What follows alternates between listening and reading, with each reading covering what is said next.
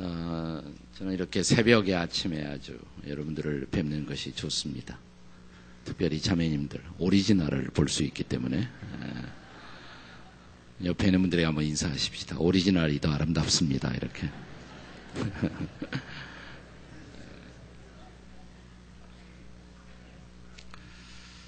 아, 우리가 성경을 읽어보면 특별히 신약 성경에 이것이 하나님의 뜻이다. 이렇게 아주 명백하게 이것이 하나님의 뜻이다라고 기록된 경우가 꼭 세 번 나옵니다.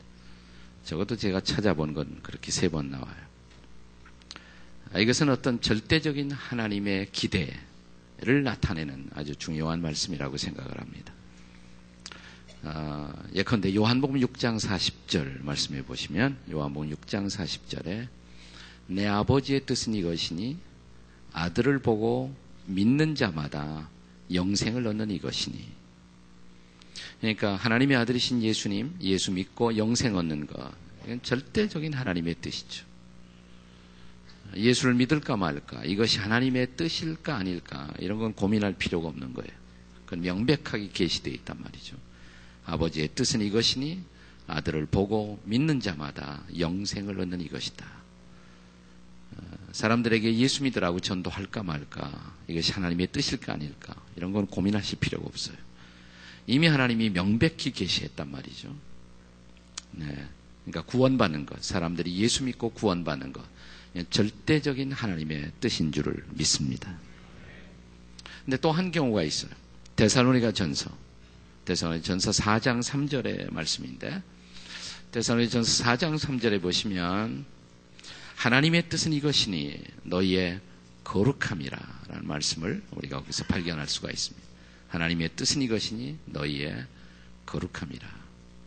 예수 믿고 구원받은 사람들에게 하나님이 기대하시는 두 번째 절대적인 기대가 있습니다. 그건 거룩하게 사는 것이에요. 거룩하게 사는 것. 삶의 모든 영역 속에서 우리가 거룩함을 추구하고 거룩하게 살아가는 일입니다. 기독교 교리에서는 이것을 성화라고 부르기도 합니다. sanctification이라고 말하죠. 성화. 거룩하게 사는 것. 내가 거룩하게 살까 말까? 이것이 하나님의 뜻일까 아닐까? 이런 건 고민하는 게 아니에요. 그건 이미 명백하게 계시된 그런 하나님의 뜻이죠. 네. 우리 모두 거룩함을 한평생 추구하는 저와 여러분이 되었으면 좋겠습니다. 그러니까 거룩은 하나님의 뜻입니다. 구원받는 것이 하나님의 절대적인 뜻인 것처럼 또 구원받은 사람이 한평생 거룩하게 사는 것. 거룩에 대한 하나님의 도전을 성경에서 우리가 많이 볼 수가 있는데 대표적인 거 이런 거 아마 여러분 생각나실 거예요. 하나님이 우리에게 도전하시기를 내가 거룩하니 뭐라고 그랬어요? 너희도 거룩함이라. 그분이 거룩하시기 때문에 거룩함을 구하는 것. 그것은 하나님을 닮아가는 일입니다. 이것이 바로 성화의 과정이죠. 근데 한 번 더 나와요. 네, 대사노야 전서 오늘의 본문에 한 번 더 나옵니다. 우리가 너무 잘 아는 말씀이죠. 오늘의 말씀. 교회 나오면서 아직도 이 말씀 모르면 간첩이죠. 네? 네.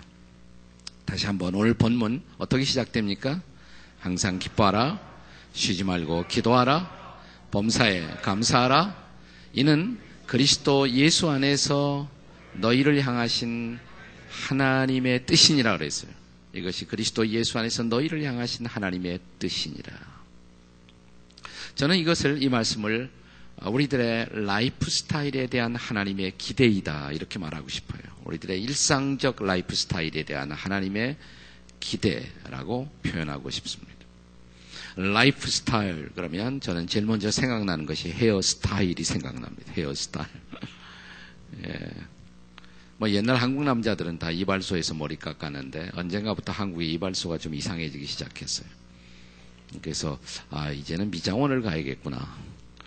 저희 교회 그 미용사가 하시는 미장원에 찾아갔던 기억이 지금도 생생합니다.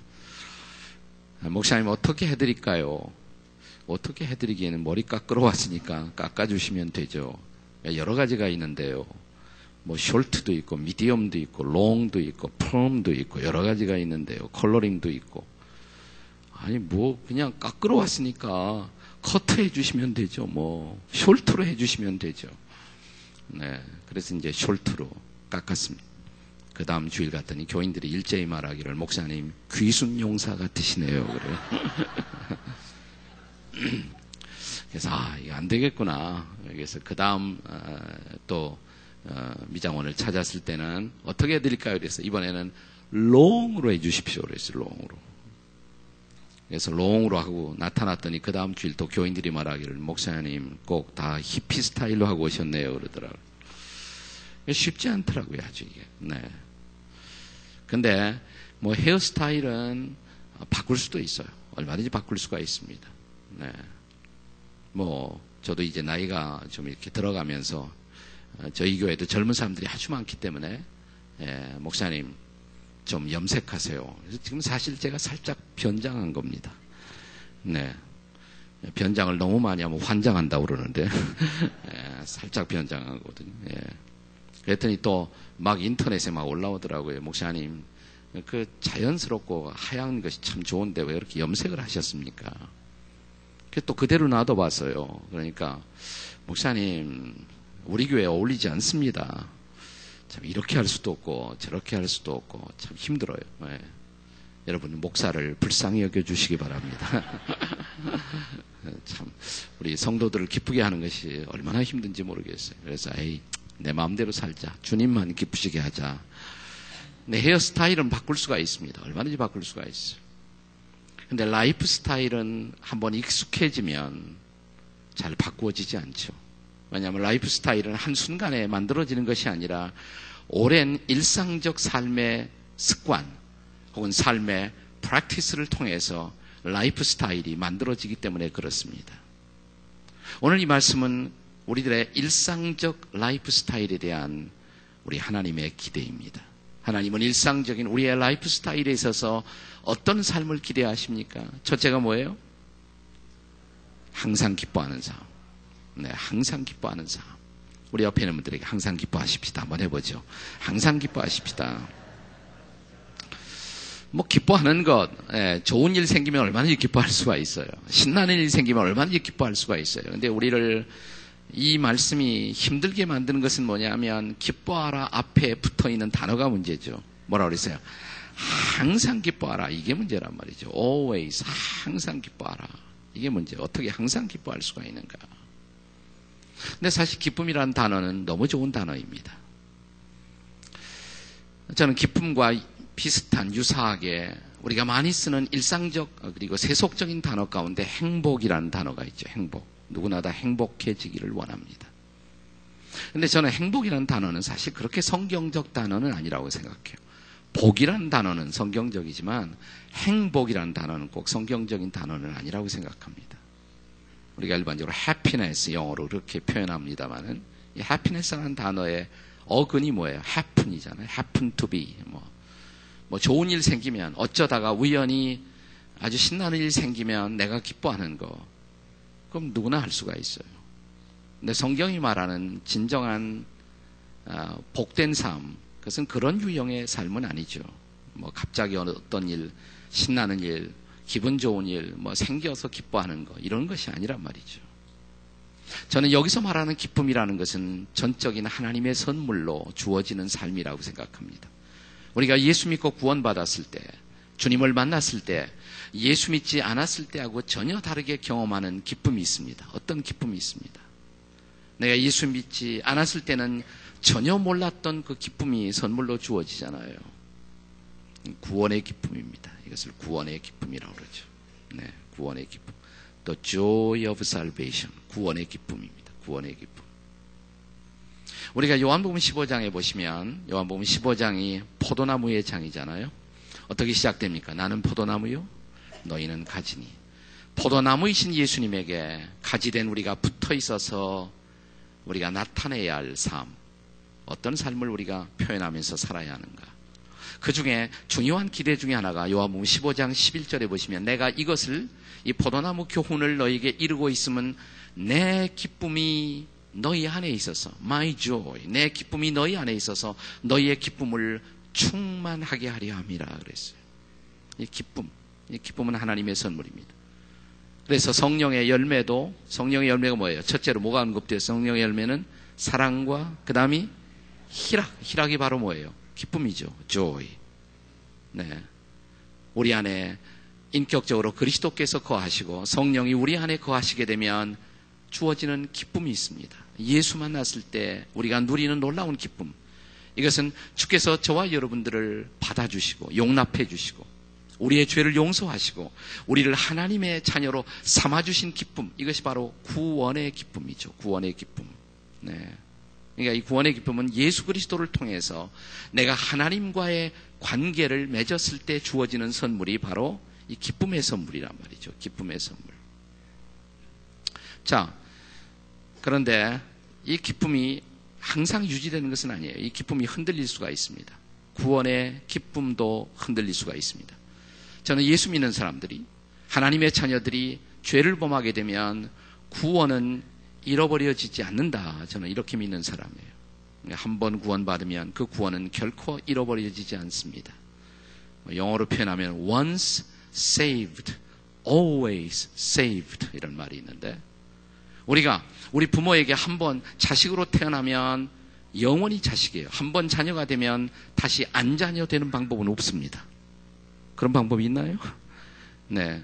우리 부모를 기분 나쁘게 하면 불효 자식은 돼요. 불효 자식은 되지만 다시 안자녀의 상태로 돌아갈 수는 없습니다. 네. 그런데 이 자식들이 부모에게 잘못하게 되면 부모와 자식의 관계 그 자체를 무효할 수는 없지만은 그 교제는 끊어질 수가 있어요. 관계는 안 끊어져요. 일시적으로 아버지가 자식들하고 나 너 얘기 안 해. 그렇게 되면 기쁨이 잃어버려져요. 기쁨이. 여러분, 시편 51편은 다윗의 참회의 시편으로 유명하지 않습니까? 다윗이 범죄하고 다윗이 무슨 범죄를 했는지 제가 자세히 서술하지는 않겠습니다. 여러분이 다 잘 아시는 사건이니까. 자, 그러면서 아픈 마음으로 다윗이 그것을 참회하는 고백의 시편이 바로 시편 51편이죠. 근데 시편 51편에 보시면 다윗이 이런 기도를 하고 있습니다. 주님, 구원의 즐거움을 나에게서 거두어 가지 마십시오. 거기 구원의 즐거움 혹은 구원의 기쁨 이게 바로 the joy of salvation 구원의 joy 기쁨이에요 즐거움. 그러니까 우리가 죄 범해하면 우리가 하나님 앞에 잘못하면 불순종하면 구원이 없어지는 것은 아니에요. 네, 하나님과 나 사이에 그 본질적인 관계 그 자체는 아직도 살아 있어요. 그러나 구원에 뭐가 없어질 수가 있다? 기쁨이 사라질 수가 있어요. 즐거움이 사라져요. 그러니까 우리가 항상 기뻐하려면 자, 이게 중요한 거예요. 항상 기뻐하려면 always rejoice 하면서 정말 기뻐하면서 살려면 하나님과의 바른 관계를 메인테인 하는 것이 제일 중요하단 말이죠. 하나님과의 관계를 유지하는 것. 항상 기뻐하려면 그러니까 제일 중요한 것이 뭡니까? 하나님과의 바른 관계를 유지하는 것. 우리가 범죄하지 않고 하나님과의 관계를 늘 유지하는 것. 만약 죄를 범하면 어떻게 돼요? 그래서 가르쳐 주신 사도 요한의 말씀이 우리가 잘 아는 요한일서 1장 9절에 만일 우리가 죄를 범하면 어떻게 해야 된다고 그랬어요? 만일 우리가 우리 죄를 자백하면 저는 미쁘시고 의로우사 우리의 죄를 사하시며 모든 불의에서 우리를 깨끗하게 하시리라. 죄를 자백하면 그리고 하나님과의 관계를 다시 회복하면 기쁨이 동시에 회복된단 말이죠. 여러분 항상 기뻐하기를 원하십니까? 그러면 하나님과의 바른 관계를 유지하시기를 축복합니다. 하나님과의 바른 관계 무엇보다 소중한 것입니다. 그보다 더 소중한 것이 없어요. 탈무드에 보면 이런 얘기가 있어요. 어떤 여인 하나가 어느 날 하나님과의 깊은 사랑 속에 빠져 들어갔습니다. 하나님과의 사랑 속에 빠져 들어가니까 너무너무 기쁜 거예요. 너무너무 행복한 거예요. 뭐온 세상을 얻은 것 같아요. 사실 하나님과의 사랑을 경험하는 사람들의 공통된 체험이죠. 네. 너무너무 늘 행복하고 어, 기뻐하고 있었는데 이 여인이 우물에 물을 길러 갔다가 물을 깃다가 거기서 보석을 발견합니다. 아니 하나님을 사랑해서 너무너무 내가 기쁘고 행복한데 거기다 물 깃다가 보석까지 주셨으니 얼마나 더 좋겠어요. 아 이런 일도 생기네. 근데 그 무렵 어, 여행을 갔던 떠나고 있었던 자기 친구 하나가 자기 집에 들리게 됩니다. 친구가 왔으니까 이 여인이 너무너무 자기의 행복한 삶의 간증을 나누기 시작합니다. 내가 요즘 하나님을 경험하고 나서 하나님과의 사랑에 빠졌더니 너무 내가 행복하다고. 근데 최근에 내가 물길로 갔다가 보석까지 주웠다고. 근데 하나님 얘기할 때는 전혀 반응이 없었던 이 여인이 보석 얘기하니까 갑자기 눈이 샛별처럼 반짝이기 시작합니다. 이야, 넌 좋겠다. 너는 하나님 그렇게 사랑하고 만나서 행복하니까 보석은 필요 없겠다. 보석은 나 같은 사람에게 주면 어떠니? 그러더래요. 근데 여인이 뭐 주지 뭐 그러더래요. 어, 너 가져. 정말? 아, 정말이지. 야, 이건 또 웬 횡재예요. 나는 이 보석만 가지면 정말 행복할 것이라고 생각을 했습니다. 친구에게 보석을 선물로 받은 이 친구가 다시 길을 떠납니다. 네, 자기 손에 보석이 들어온 그 순간부터 여행을 하면서 여인에게 걱정거리가 생깁니다. 누가 나에게 접근하지 않을까? 이 보석을 빼앗아가지 않을까? 또 호텔에서 잠을 자면서 누가 내 방에 공격하지 않을까? 뭐 한순간도 마음을 놓을 수가 없어요. 그때 갑자기 어떤 깨달음이 있었다고 합니다. 그래서 여인이 길 가다 말고 다시 돌아옵니다. 그리고 다시 돌아와서 보석을 주었던 그 여인에게 이런 고백을 합니다. 나는 이 보석이 나를 행복하게 만들 줄 알았다고. 근데 전혀 아니더라고. 행복은 보석에 있는 것이 아니라 보석을 나에게 줄 수 있었던 너의 마음, 그 마음 속에 행복이 있는 것을 알았다고. 그러니까 그러니, 그러니. 그러면서 그 여인의 손을 붙잡고 다시 말씀 이야기를 시작합니다. 그리고 느에미아에서 있는 말씀 하나를 선물로 주고 싶다고 이런 말씀을 주었대요. 우리가 잘 아는 말씀이에요. 다 같이 여호와를 기뻐하는 것이 너희의 힘이니라. 내가 지금 기뻐하는 것은 하나님 만나서 그래. 하나님을 기뻐하는 것, 이것이 바로 행복이야. 아, 이런 간증을 나누었다는 아름다운 이야기가 있어요. 여러분, 진정한 기쁨은 하나님께 있음을 믿으시기 바랍니다. 그 하나님을 바라보십시오. 그 하나님과 바른 관계를 붙잡으십시오. 그러면 진실로 여러분은 언제나 기뻐할 것입니다. 항상 기뻐할 것입니다. 옆, 옆에 있는 분들에게 항상 기뻐하세요. 한번 해보세요. 그래도 반응이 없으면 새벽에도 기뻐하십시오. 자, 하나님이 기대하시는 라이프 스타일. 첫째는 뭐라고 그랬어요? 항상 기뻐하는 삶. 두 번째는 뭘까요? 쉬지 말고 기도하는 삶. 네, 쉬지 말고 기도하라. 다 옆에 있는 분들에게 쉬지 말고 기도하십시다. 해보세요. 다 같이 시작. 네, 파트너를 바꾸어서 앞뒤로 쉬지 말고 기도하십시다. 네. 이것도 뭐 기도하라. 뭐 여기에 대해서는 별로 문제가 없어요. 우리 기도하죠. 밥 먹을 때도 기도하고 예배 시간에 기도하고 기도합니다. 어려운 일 생기면 기도하고 기도합니다. 근데 이것도 우리를 미치게 만드는 것은 그 앞에 있는 표현이 문제예요. 뭐예요? 쉬지 말고 기도하라 그랬단 말이죠. 쉬지 말고 기도하라. 근데 저는 바울 사도의 이 말씀, 데살로니가 교인들에게 바울이 전했던 이 말씀 속에 나타난 이 세 가지 명령은 서로 따로따로 분리되어 있는 것이 아니라 연결되어 있다고 생각합니다. 그리고 일종의 상승적인 그런 교훈으로 되어 있습니다. 이렇게 생각해요. 첫째가 항상 기뻐하라. 근데 항상 기뻐하기 위해서는 그 다음이 중요해요. 쉬지 않고 기도해야 합니다. 제가 항상 기뻐하는 삶의 핵심은 뭐라고 그랬어요? 하나님과 바른 관계를 유지하는 것. 이것이 항상 기뻐하는 삶이라고. 근데 둘째가 쉬지 말고 기도하라. 여러분, 기도가 뭐예요? 가장 쉽고 가장 단순하게, 심플하게 기도를 정의한다면 기도가 다른 것 아니죠. 하나님 바라보는 거예요. 하나님, 주여, 뭐, 예수님 하면서 우리 하나님을 바라보는 거예요. 하나님을 바라보는 거. 자, 하나님과 바른 관계를 유지하려면 하나님을 바라봐야죠. 자, 그것이 우리로 하나님을 바라보게 만드는 그 사건이 아니면 그 방편이 바로 뭡니까? 그것이 바로 기도거든요. 그러니까 쉬지 말고 기도하라. 다시 말하면 뭐예요? 하나님을 계속해서 바라보는 것. 하나님을 바라보고 사는 삶이에요. 기도가 우리로 하나님을 바라보게 하는 것입니다. 근데 문제는 어떻게 쉬지 않고 기도할 수가 있습니까? 이게 문제죠. 쉬지 말고 기도하라. 이건 그냥 기도하는 마음으로, 기도하는 태도로 하루 종일을 살라는 그런 뜻일 거야. 우리가 이렇게 그냥 쉽게 이 말씀을 간주해버리고 지나갈 수도 있을 것입니다. 그런데 제가 기독교 영성의 역사를 이렇게 읽어보니까 과거 우리 신앙의 선배들 가운데는 이 말씀을 문자적으로 그대로 한번 순종해 보고 싶어 한 이런 신앙의 선배들이 있었어요. 어떻게 쉬지 않고 정말 기도할 수가 있을까? 이런 생각을 했던 사람들이 있었어요. 특별히 기도에 대한 갈증과 갈망을 가지고 아주 옛날에 그들이 살고 있는 도회지를 떠나서 사막으로 들어갔던 사람들이 있습니다. 기독교 역사 속에 보시면 사막 교부 시대 뭐 이런 시대가 있었어요. 한때 사람들은 이런 생각을 했습니다.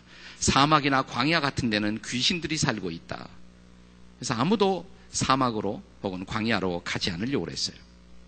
그런데 AD 250년대에 살았던 아, 한 신앙인 가운데 앤톤이라는 분이 있었습니다. 세인트 앤톤이라는 분이 있었어요. 이분은 이런 생각을 하기 시작합니다. 사람들이 광야에 아무도 가지 않는데 그 이유는 귀신들이 살고 있다고 생각하기 때문에 그런데 하나님이 광야도 만드셨고 광야에서도 다스리는데 하나님은 광야의 주인도 되시지 않는가? 그렇다면 광야는 오히려 기도하기에 더 적합한 곳일지도 모른다. 그래서 잠시 그는 그가 하던 모든 일들을 버려두고 하나님을 깊이 만나고 싶어서 또 기도에 대한 갈증을 채우고 싶어서 그가 광야로 사막으로 들어갑니다. 홍해바다 근처에 있는 콜짐이라는 산에 들어가요. 거기에 한 동굴의 케이브에 들어가서 전적으로 기도에 한번 몰두해 보기로 작정합니다. 정말 나는 한번 문자 그대로 쉬지 않고 한번 기도해 보겠다. 쉬지 않고 기도해 보겠다. 물론 그렇다고 해서 뭐 온종일 기도만 하고 있는 것은 아니죠. 기도하다가 잠시 쉬기도 하고 산책하기도 하고 뭐 또 먹고 살아야 되니까 노동도 하고 뭐 채소도 기르고 그런 일도 했습니다. 하지만 그는 하루 온종일 문자 그대로 기도에 몰두합니다.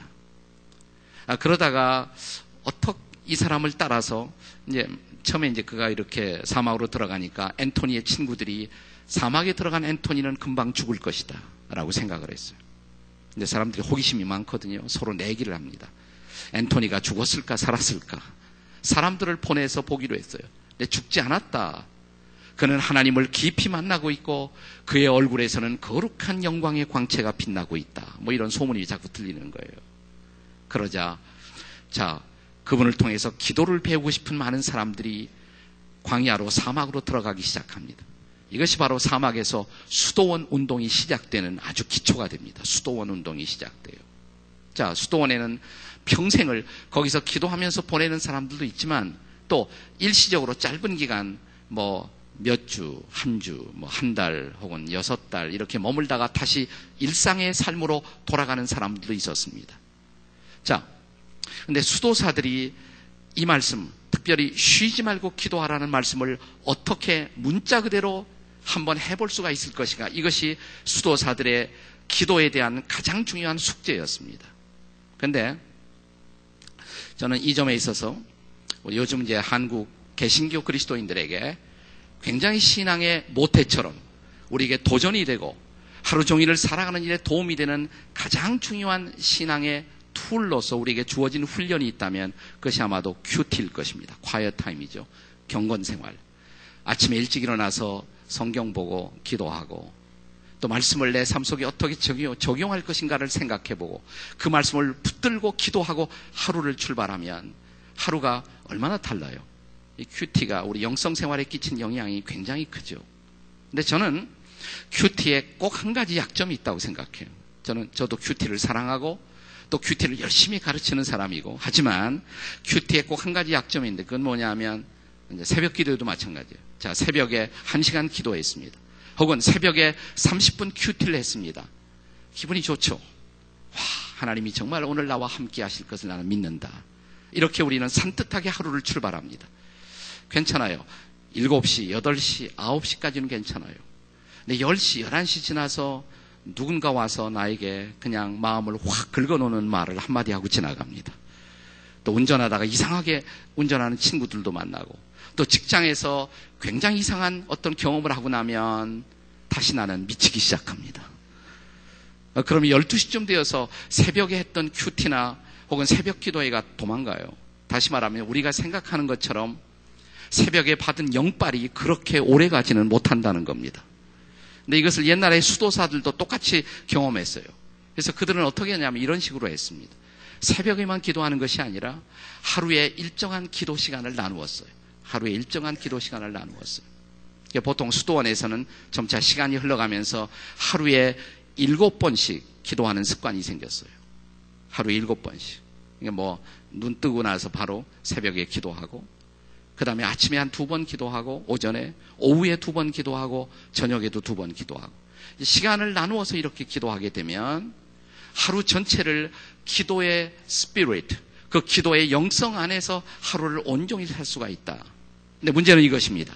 자, 모든 직업과 삶을 팽개쳐 놓고 수도원에 들어간 사람들이야 그렇게 기도할 수가 있지만 일상적인 삶, 비즈니스 해야지, 이웃들 만나봐야지, 공부도 해야지, 이런 수많은 일상적 삶의 버든을 짊어지고 일하는 우리들이 어떻게 쉬지 않고 기도할 수가 있겠어요? 때 수도사들이 수도원에 갔다가 다시 일상의 삶장으로 돌아가는 사람들에게 기도를 가르치기 시작하면서 아주 굉장히 흥미로운 기도 하나가 탄생합니다. 근데 저는 이 기도를 오늘의 성도들이 좀 배울 수 있고 회복할 수가 있다면 굉장히 우리의 삶이 달라져요. 어, 저는 이런 기도를 배우기 시작한 지가 한 7년밖에 안 되었는데 이것 제 삶에 얼마나 커다란 축복인지 몰라요. 수도사들이 그때 개발했던 기도 중에 하나로 이런 기도가 있습니다. 숨 기도라는 것이 있어요. 숨 기도. breath prayer 이렇게 부릅니다. 숨 기도. 한번 따라서 하세요. 숨 기도. 숨 기도는 이런 거예요. 자, 우리가 쉬지 말고 기도하라고 그랬는데 우리 가만히 생각을 해봤어요. 수도사들이 뭐냐면 쉬지 않고 우리가 계속하는 게 또 하나 있다. 뭐, 뭘까요? 저는 항상 답을 가르쳐 드리고 그 다음에 물어봅니다. 고민하지 않도록. 네. 계속 하루 종일 끊임없이 하고 있는 거 지금 뭘 하고 계십니까? 숨 쉬고 있잖아요. 숨 쉬고. 사람들이 저에게 많은 질문을 해요. 목사님. 목사님은 어떤 운동, 을 하십니까? 제가 늘 변함없이 하는 대답이 있습니다. 숨쉬기 운동을 합니다. 우리 숨쉬기 하잖아요. 근데 수도사들이 자 그래 우리가 끊임없이 하루 종일 하는 것이 숨쉬기야. 그런데 숨쉬기 하면서 동시에 기도할 수는 없을까? 이런 생각을 하는 거예요. 숨을 쉬면서 기도할 수는 없을까? 자, 그런데 뭐 숨이야 쉬지만 의도적으로 한번 숨을 깊이 들이쉬고 깊이 숨을 내쉬는 것. 우리가 들숨과 날숨이라고 그러죠. 자, 한번 오늘 프랙티스 해보겠습니다. 오늘 새벽에 오신 분들은 굉장히 수지맞아, 수지만 평생을 바꾸는 오늘 보물 하나를 가지고 가실 거예요. 자, 한번 숨을 들이쉬시기 봅니다. 앉아서 편안한 자세로 자, 숨 한번 들이쉬시기 깊이에요. 자, 배꼽으로 숨을 들이쉬시고 마치 코로 이 숨을 내쉬는 그런 기분으로 한번 숨을 들이쉬어 보세요. 잠깐 머물렀다가 천천히 숨을 내쉬세요. 자, 다시 한번 숨을 들이쉬시고 또 천천히 내쉬고 네, 숨쉬기를 하면서 자, 숨을 내쉴 때 짤막한 기도 하나 같이 하기. 아주 짤막한 기도. 우리는 때때로 기도를 길게 해야만 하나님이 응답하실 것처럼 착각하는 경우가 있습니다. 그러나 저는 짤막한 기도도 긴 기도 못지않게 파워풀한 강력한 그런 하나님의 응답과 임재를 체험할 수 있다고 믿습니다. 여러분 생각해 보세요. 베드로가 갈릴리의 풍랑 파도 속에서 물 속에 빠져 들어갈 때 얼마나 길게 기도했을까요? 물 속에 빠져 들어가면서 전지전능하시고 무소부재하신 사랑하는 예수님 했다가 이미 벌써 베드로는 빠졌단 말이죠. 자, 뭐라고 그랬어요? 베드로가 물 속에 빠져 들어가면서 구해 주세요. Save me, O Lord. 한마디. 구해주세요. 그 기도예요, 기도가 아니에요. 기도예요. 아주 훌륭한 기도예요. 짤막하지만 훌륭한. 구해주세요, 주님. 혹은, 자, 십자가상에서 회개한 강도가 그 곁에 계신 분이 메시아일지 모른다라는 생각이 들기 시작했습니다.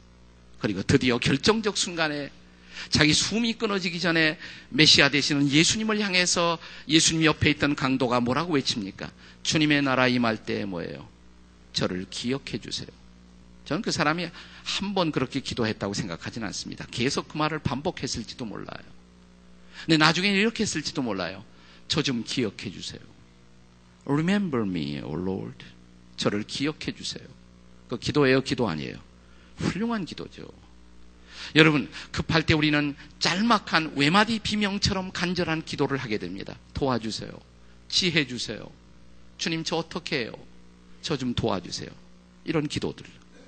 그런데 여러분, 아무리 급해도 여러분, 하루 내내 우리가 숨 쉬고 사는데 자, 수도사들이 가르친 기도예요. 일상의 삶의 장으로 나가는 사람들에게 하루에 우리는 수도원에서는 종치고 거기에 기도하는 자리에 들어가서 거기서 뭐 30분 이상씩 그렇게 기도를 하지만 일상으로 돌아가는 사람들에게 이런 기도를 가르쳤습니다. 하루에 일곱 번만 깊이 숨을 들이셔라. 하루 일곱 번.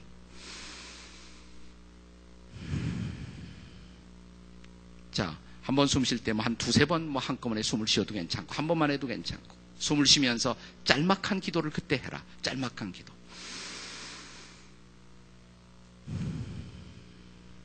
주님, 저 이 문제 해결하도록 지혜 주세요. 이렇게 한마디. 또 누군가 와서 내 마음을 확 긁어 놓으면 자, 남편이 오늘따라 그냥 너무나 이상하게 행동을 합니다. 그러면 그냥 확 당신 뭐야? 라고 이렇게 받아치지 말고 그럴 때 숨 한 번 쉬란 말이죠. 저와 제 아내는 이런 숨기도를 한 지 한 7년 되는데 이따금씩 저와 제 아내가 동시에 서로 쳐다보고 숨을 쉴 때가 있습니다. 그러면 제 아내도 그럼 다 해결돼요. 다 해결돼요. 여러분, 때때로 인생은 숨 쉴 여유 한 번도 갖지 못하고 숨 쉴 그 기도의 시간도 갖지 못한 채 부딪히고 충돌하고 상처 주고 여러분, 자, 이 숨기도는 여러분 부엌에서 일하면서도 할 수가 있잖아요. 주님 도와주세요. 속색이는 아들 생각이 났어요. 저걸 어떡하나 이렇게 고민하지 말고 주님 내 아들 도와주세요. 언제나 할 수가 있잖아요. 하루에 몇 번만? 일곱 번만. 그냥 아침에 눈 뜨고 한 번. 그냥 침대에서 뭐 저는 침대에서 꼭 일어나서 이렇게 정식으로 숨 쉬고 기도할 수도 있지만 그냥 침대에서 딱 눈 뜨면서 기도하면 어떨까? 저는 오늘 아침에 눈 뜨자마자 또 기도했는데 자빠져 있는 채로 그냥 일어났어요, 주님. 오늘 하루 도와주세요. 그리고 하루를 시작한단 말이죠. 아침에 한 두 번, 오후 시간에 한 두 번, 점심 먹고 나서 한 두 번, 또 저녁에 한 두 번, 이렇게 하루에 일곱 번.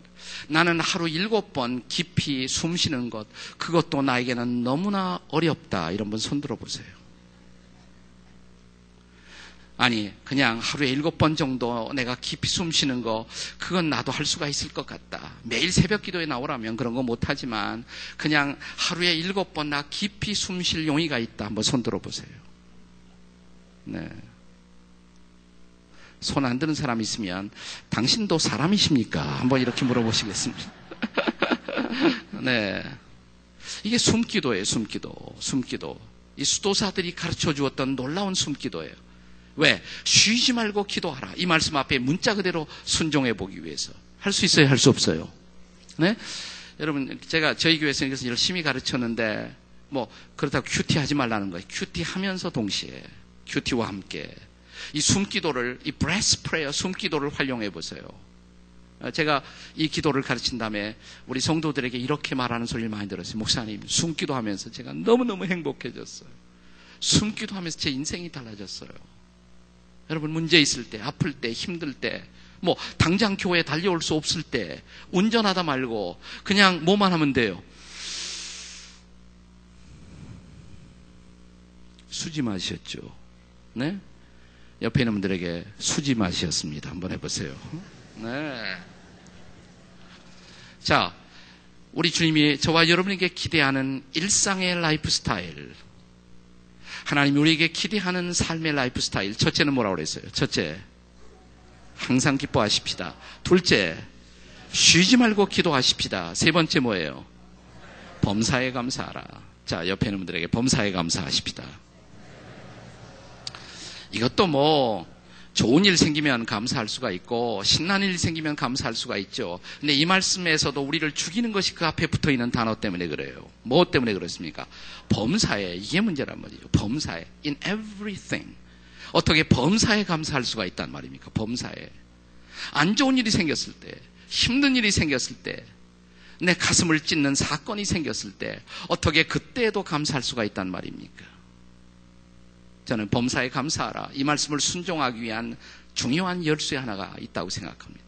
우리가 범사에 감사하는 삶을 살기 위해서는 가장 중요한 것이 내 인생에 대한 하나님의 절대적인 주권, 하나님의 선하신 주권을 믿는 믿음이라고 생각합니다. 따라서 하세요. 하나님의 선하신 주권을 신뢰하십시다. 옆에 사람에게 한번 해보세요. 다 시작. 하나님의 선하신 주권을 신뢰하십시다. 여러분 아마도 오늘 이 말씀을 우리에게 주었던 바울 사도의 일생을 어, 붙들고 있었던 중요한 삶의 모토와 같은 성경 구절이 있었다면 저는 그것이 우리가 잘 아는 로마서 8장 28절 이하의 말씀이 아니었을까 생각합니다. 우리가 잘 아는 말씀이죠. 하나님을 사랑하는 자, 곧 그 뜻대로 부르심을 입은 자들에게는 그 다음에 뭐라 그랬어요? 모든 것이 합력하여 무엇을 이룬다? 선을 이룬다. 모든 것이 합력하여 뭘 이루어요? 선을. 그 모든 것에는 내가 경험하는 오늘의 나쁜 것, 나를 힘들게 만드는 것, 나를 정말 미치게 만드는 것들. 그런데 이 모든 것이 합력하여 무엇을 이룬다? 선을 이룬다. 어떤 사람들에게? 하나님을 사랑하는 사람들, 하나님이 기뻐하시는 사람들. 이런 사람들에게는 지금은 악이지만 지금은 고통이지만, 지금은 마음의 부담이지만, 지금은 질병이지만, 지금은 말할 수 없는 고통이지만, 이 모든 것이 합력하여 무엇을 이룬다? 선을 이룬다. 하나님은 나쁜 것도 나중에는 선한 결과를 가져오도록 만들어 주실 것이다. 여러분 믿으십니까? 이것이 하나님의 절대적인 주권이에요. 선하신 주권이에요. 이것을 믿는다면 지금은 악한 경험이어도 지금은 힘든 경험이어도 이 악하고 힘든 경험 속에서도 우리는 뭐 할 수가 있어요? 감사할 수가 있죠. 감사할 수가 있죠. 그러면 항상 감사할 수가 있잖아요. 범사에 감사할 수가 있잖아요. 그렇죠? 저는 이렇게 범사에 감사하는 삶을 살았던 성경적인 인물의 모델 케이스가 있다면 그것이 요셉이 아니었을까 생각합니다. 요셉. 요셉처럼 삶에 있어서 많은 풍파를 경험한 사람이 어디 있어요? 온갖 어려움을 다 경험했단 말이에요. 그런데 요셉의 삶에서 우리에게 주는 가장 강력한 도전은 요셉의 불평의 언어를 쓴 흔적들이 없어요. 이런 인생을 살면서도 불평하거나 원망했던 흔적이 별로 없어요. 왜 그랬을까? 하나님의 선하신 주권을 믿었기 때문에. 자기를 어, 죽이려고 시도했던 자기의 형제들, 자기를 애굽 땅에 팔았던 아니 구덩이에 던져 넣었던 형제들을 자기가 국무총리가 되어서 애굽 땅에서 극적으로 만나게 되었을 때 자, 자기의 형제들은 이제 요셉이 우리를 죽이지 않을까 벌벌 떨고 있었을 때 그때 요셉이 창세기 45장에서 주었던 말씀을 기억하십니까? 형님들 걱정하지 마세요. 근심하지 마세요. 하나님이 나를 통해서 여러분을 구원하시려고 우리의 동족을 구원하시려고 하나님이 먼저 나를 이곳에 보내시고 하나님이 이 모든 일들을 통해서 하나님이 저를 인도해 주셨습니다. 여기 요셉의 고백 속에서 계속되는 단어가 무슨 단어입니까? 하나님. 요셉의 삶의 주인은 누구였습니까? 하나님. 그는 하나님의 절대적인 주권을 믿었단 말이죠. 하나님이 이 모든 것을 permit, 허용하셨고, 하나님이 나를 인도하셨다. 이 하나님의 주권을 믿었을 때 요셉은 잘 될 거야. 결국은 선한 결과를 가져올 거야. 믿었고 그는 어느 경우에나 감사할 수 있었던 사람으로 평생을 살 수가 있었던 것입니다. 그러므로 사랑하는 여러분, 이 하나님의 선하신 주권을 믿고 범사에 감사하는 저와 여러분이 되시기를 주의 이름으로 축복합니다. 제가 수년 전에 읽었던 Christian magazine 잡지에 제 마음을 너무 따뜻하게 만들었던 스토리 하나를 마지막으로 소개하려고 합니다. 제 이 짤막한 기사가 저의 관심을 이끌었던 것은 이 스토리 속의 주인공의 이름이 아주 희한했습니다. 저 위스칸신 주에 살고 있었던 어느 크리스찬 어, deacon 집사님이었는데 이분은 늘 감사하는 정말 문자 그대로 범사에 감사하는 그런 인생을 살았던 분입니다. 그리고 행복한 이 부부 관계를 한 평생 누려왔던 사람이고 또 이분은 늘 감사하는 삶을 살아서 교회에서 그 Thank you Deacon이라는 그런 별명까지 받았던 사람이라고 그럽니다. 근데 이 사람의 이름이 재밌어요. 이 사람의 이름이 뭐냐면 미스터 스틸워터였어요. 스틸워터. 고요한 물가, 잔잔한 물가. 이름이 재밌잖아요. 야, 참 이름 한번 재밌네. 근데 이분이 그렇게 아주 아름다운 어, 참 교회 생활, 신앙 생활, 그리고 부부 생활을 평생 하다가 이제 리타이어하고 은퇴를 했는데 어느 날 자기 아내가 이제 알츠하이머 이 치매 병에 걸리게 됩니다. 저도 요즘 제가 저에게 살짝 치매가 오지 않았는가 살매라고 그러는데 살매 살짝 치매가 오지 않았나 이런 생각을 하는데 왜냐하면 얼마 전에 저희 교회가 층계가 많은데 층계 중간에서 교인을 만나서 한참 얘기를 했어요. 그리고 그분이 갔는데 갑자기 내가 올라오고 있었나 내려오고 있었나 생각이 안 나더라고요. 나한테도 지금 이 삶애가 오지 않나 이런 생각을 했던 적이 있습니다. 근데 치매가 다 나쁜 것은 아니에요. 치매가 절정에 도달하면 부부 관계가 특별히 좋아진다고 합니다. 다른 사람인 줄 알고.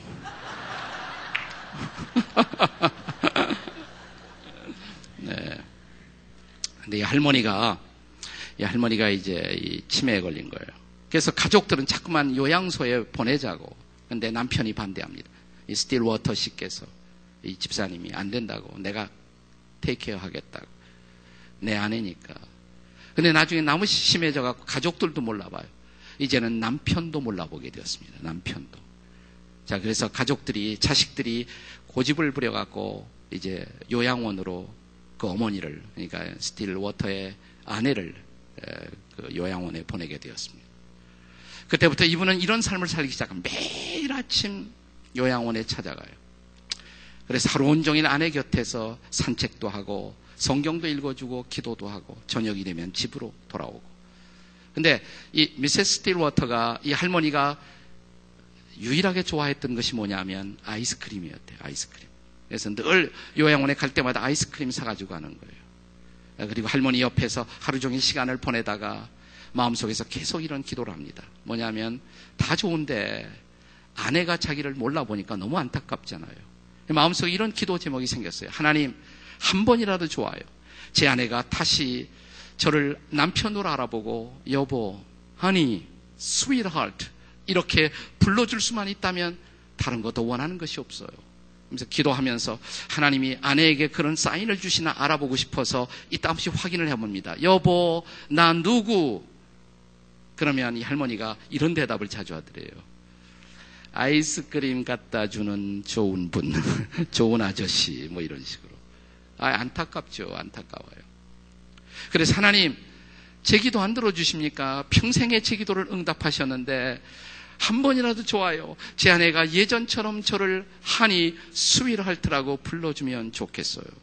아, 그런데 그 기도를 하는 순간 갑자기 아이디어 하나가 딱 스치더래요. 아, 하나님이 주신 생각 같다. 그래서 그 요양원에 왔다 갔다 하는 그 도와주는 채플린이 그 젊은 목사님이 계셨는데 목사님하고 의논을 합니다. 목사님 얼마 있으면 크리스마스가 오는데 크리스마스 오후나 그 다음 날이나 목사님 시간 계실 때 저희 부부 결혼 주례를 해주세요. 아니 어떻게 결혼하셨는데 또 어떻게 주례를 합니까? 일종의 결혼 언약을 리뉴얼하는 의식이라고 생각하고 좀 해주세요. 제가 사실은 기도하다가 생각이 났거든요. 제 아내가 저를 몰라보잖아요. 혹시 결혼식 하면 제 아내가 저를 옛날처럼 한이라고 부를지 몰라요. 어, 그래서, 아, 좋은 생각이라고 그 젊은 목사님이 허락을 했습니다. 자, 이제 문제는 이제 결혼을 해야 될 때 허락을 받아내야 되잖아요. 물론 치매지만 또 어떤 때는 의식이 왔다 갔다 하신단 말이죠. 나하고 결혼하자 그러니까 No! 그러시더래요, no. 그래서 할아버지가 비장의 무기를 꺼내 들었습니다. 비장의 무기가 뭘까요? 아이스크림 안 사다 준다고. 그러니까 할 수 없이 결혼에 동의를 했어요. 드디어 크리스마스 오후에 가족들이 모인 조촐한 자리에서 결혼의 언약을 갱신하기 위한 신기한 결혼식이 진행됩니다. 목사님이 이렇게 묻습니다.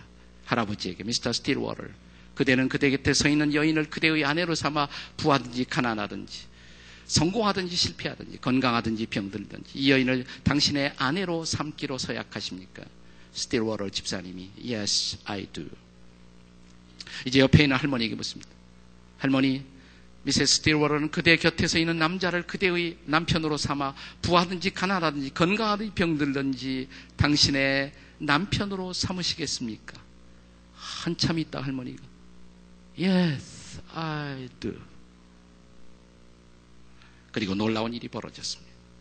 그날부터 계속해서 이 할머니는 할아버지를 Honey, sweetheart 3개월 동안 그리고 3개월 후에 할머니는 세상을 떠났어요. funeral에서 장례식에서 할아버지가 인사를 하면서 이런 인사를 했다고 합니다. 여러분, 제가 무엇을 불평하겠습니까? 제 마음속은 감사로 꽉 차 있습니다. 제 아내가 알츠하이머 병에 걸렸을 때 한 가지 기도 제목이 있었습니다. 옛날처럼 다시 한번 저를 향해서 제 아내가 저를 honey sweetheart라고 불러주는 일이었습니다. 그런데 기도할 때 하나님이 아이디어를 주셨고 우리는 결혼의 언약을 갱신하는 의식을 가졌고 그날부터 지나간 석 달 동안 하루도 빠짐없이 제 아내는 저를 바라보면서 날마다 이렇게 불렀습니다. honey sweetheart 제가 무엇을 불평하겠습니까? 우리 하나님 앞에 감사를 드립니다. 이렇게 산다면 인생이 왜 불평이어야 할까요? 인생이 왜 불만이어야 할까요? 하나님이 우리에게 기대하시는 절대적인 라이프 스타일. 항상 기뻐하십시오. 쉬지 말고 기도하십시오. 범사에 감사하십시오. 이것이 그리스도 예수 안에서 여러분과 저를 향한 하나님의 뜻입니다. 기도하시겠습니다.